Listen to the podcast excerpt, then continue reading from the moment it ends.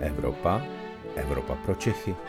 Pravidelný týdenní podcast deníku pro všechny, kteří se chtějí dozvědět něco o dění nejen v Evropské unii. Na úvod krátký přehled zpráv z Evropy. Svět si připomněl půl roku od začátku ruské agrese proti Ukrajině. Rusko dnes okupuje asi 20% Ukrajiny, situace na frontě je téměř patová. Slovensko předá Ukrajině 30 obrněných transportérů.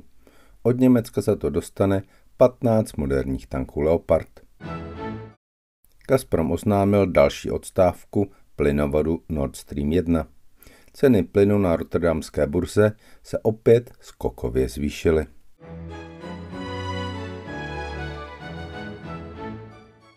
Dobrý den, je středa poledne a tak je to vaše oblíbená Evropa pro Čechy, u které vás vítá Luboš Palata, evropský editor deníku. Dnes to budeme mít velice zajímavého hosta, ekonoma České spořitelny Petra Zahradníka, mimo jiné člena Národní ekonomické rady vlády evropských ekonomických grémí a odborníka na Evropskou unii. Dobrý den, pane Zahradníku. Dobrý den, děkuji za pozvání. Pane Zahradníku, co se to děje s cenami zemního plynu a může s tím něco dělat Evropská unie? Ceny zemního plynu jsou v posledních dnech opravdu velmi volatilní a ta volatilita sebou stáhla i ceny eh, elektrické energie. Bohužel je to velmi negativní zpráva pro konečné spotřebitele. Ty ceny, které jsou generovány na komoditních burzách, tak reagují na poslední zprávy, které se týkají dalšího v úvozovkách uzavření nebo pozastavení eh, transferu plynu z Ruska do Evropské unie, konkrétně eh, v souvislosti s plynovodem Nord Stream 1. Eh, na druhou stranu by asi konečný spotřebitel neměl být úplně příjemcem v úvozovkách poplašných zpráv, protože ta, řekněme, astronomická cena ve vysokých stovkách eh, euro za megawatt hodinu se nepropíše úplně zcela do jeho eh, energetického účtu, ať už za plyn nebo za elektrickou energii. Nicméně samozřejmě ten účet bude určitě vyšší než, než v minulých letech. Eh, ta, ta, ta reakce trhů komoditních burz, které jsou, které fungují v podstatě ve velmi nervózní atmosféře, kdy eh, pracují v podstatě s permanentním faktorem e, nedostatku na straně nabídky, tak samozřejmě na jakoukoliv eh, zprávu jsou velmi citlivá a právě třeba ten Nord Stream je jedna z těch, řekněme, takzvaných cenotvorných zpráv, kterou tu cenu, e, která tu cenu vyšponovala do, do takovéto výše. Na druhou stranu si myslím, že jisté uklidnění může přinést informace, že v rámci rámci dlouhodobějších kontraktů, které jsou pro tu malou obchodní konečnou cenu jak plynu, tak energie e, daleko směrodatnější. Ta cena je sice také velmi vysoká, ale rozhodně nedosahuje výšin nějakých, nějakých 600 nebo 700 euro v případě plynu a nějakých 300 euro v případě elektrické energie.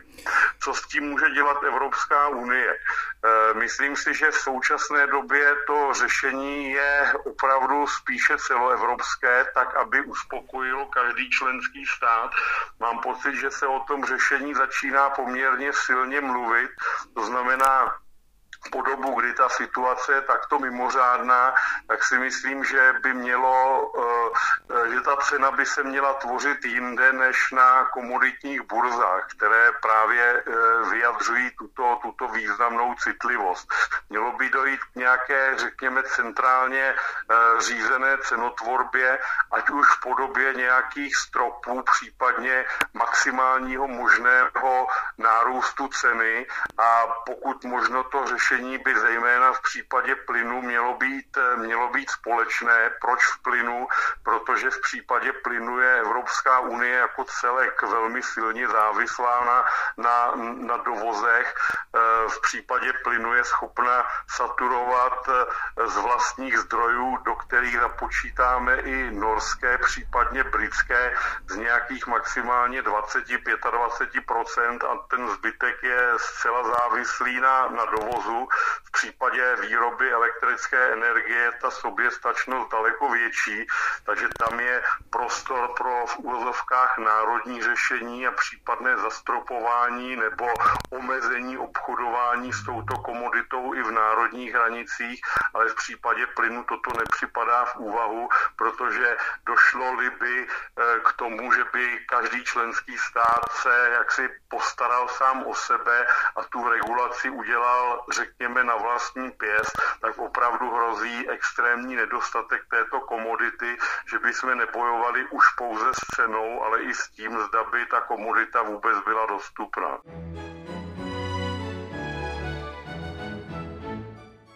Proč nejsou společné nákupy ze strany Evropské unie, o kterých se mluví už od jara?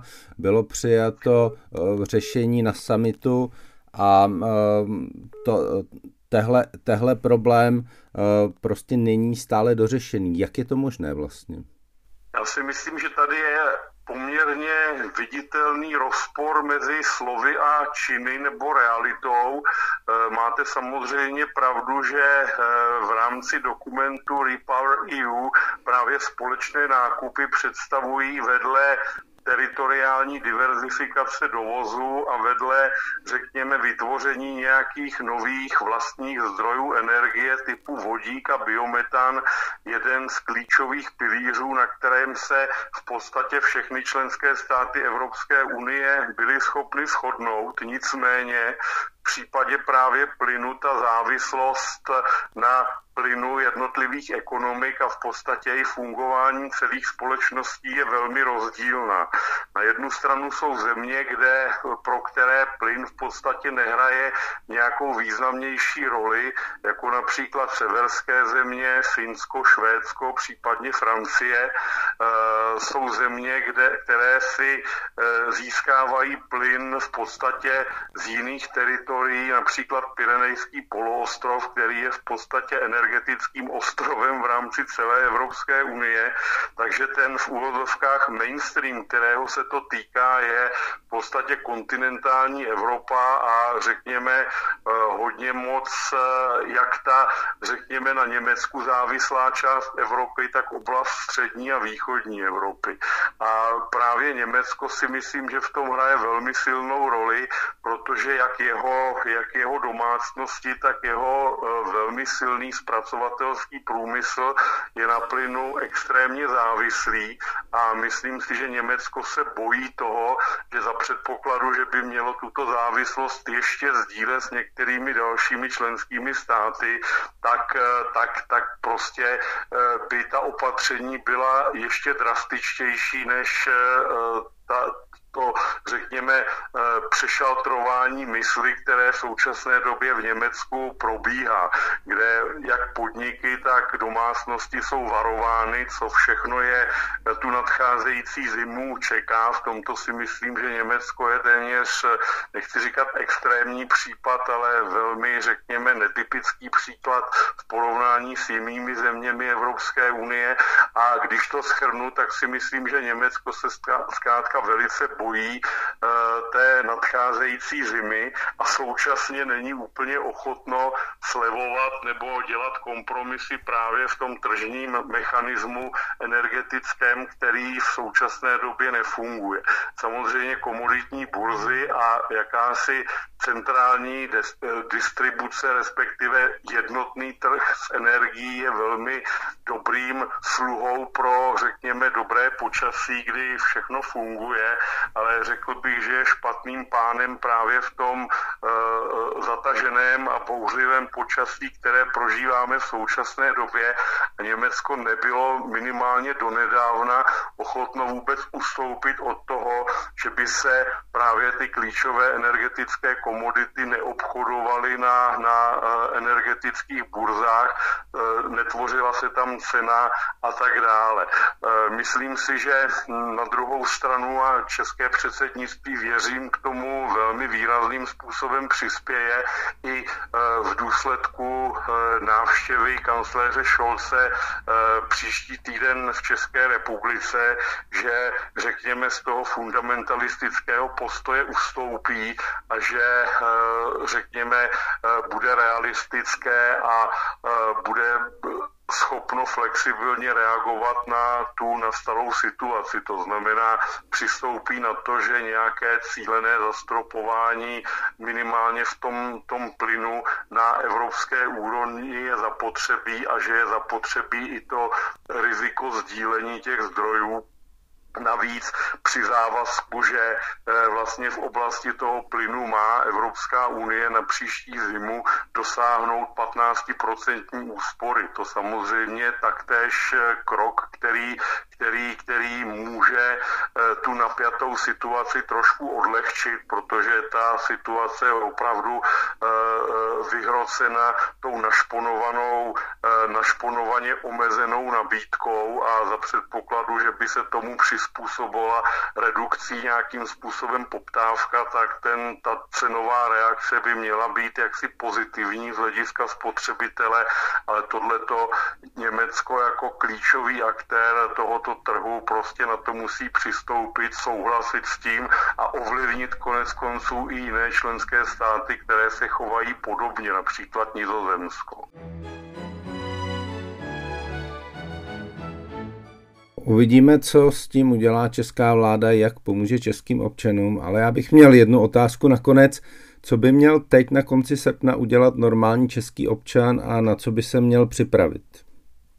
Já si myslím za prvé, že by měl věřit vládě, protože přestože někteří kritici hovoří o tom, že vláda toho v této věci moc nedělá, tak e, si myslím, že pravý opak je pravdou a že v pravý čas, to znamená už relativně velmi brzo, já si myslím, že v první polovině září přijde s balíčkem, který si myslím, že toho normálního občana jaksi ochrání poměrně, poměrně dost, jak z hlediska eh, kompenzací na zvýšených nákladů na bydlení, tak věcí, které jsou spojeny například s ohroženějšími eh, skupinami obyvatelstva, mlad, eh, rodiny s malými dětmi, seniory a tak dále. Konec konců na včerejším zasedání Národní ekonomické rady se probíral ten takzvaný energetický balíček, který má kompenzovat eh, případná, případné riziko chudoby a myslím si, že je velice velkorysý.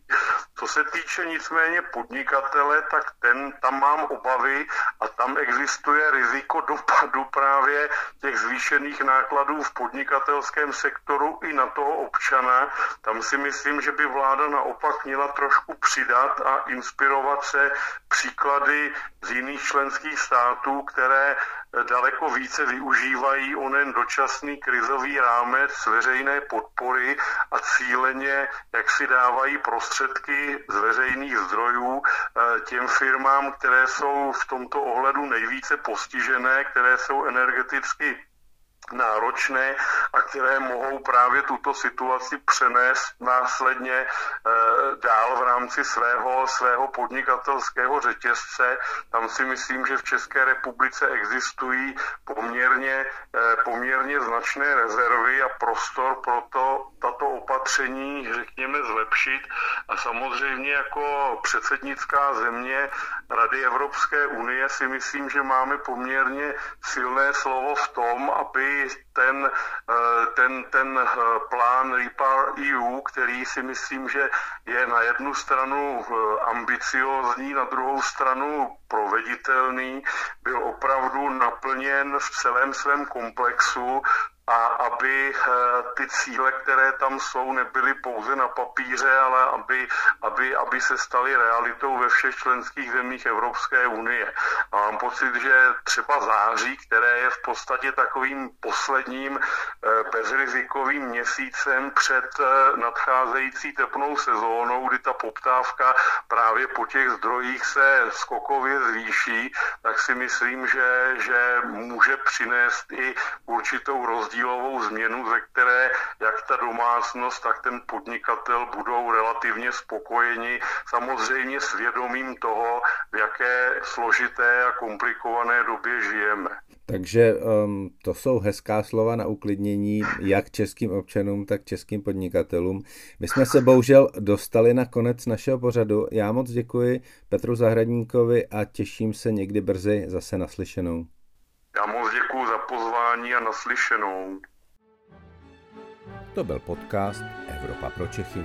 Příští díl poslouchejte opět ve středu ve 12 hodin. Naslyšenou se s vámi těší váš Luboš Palata.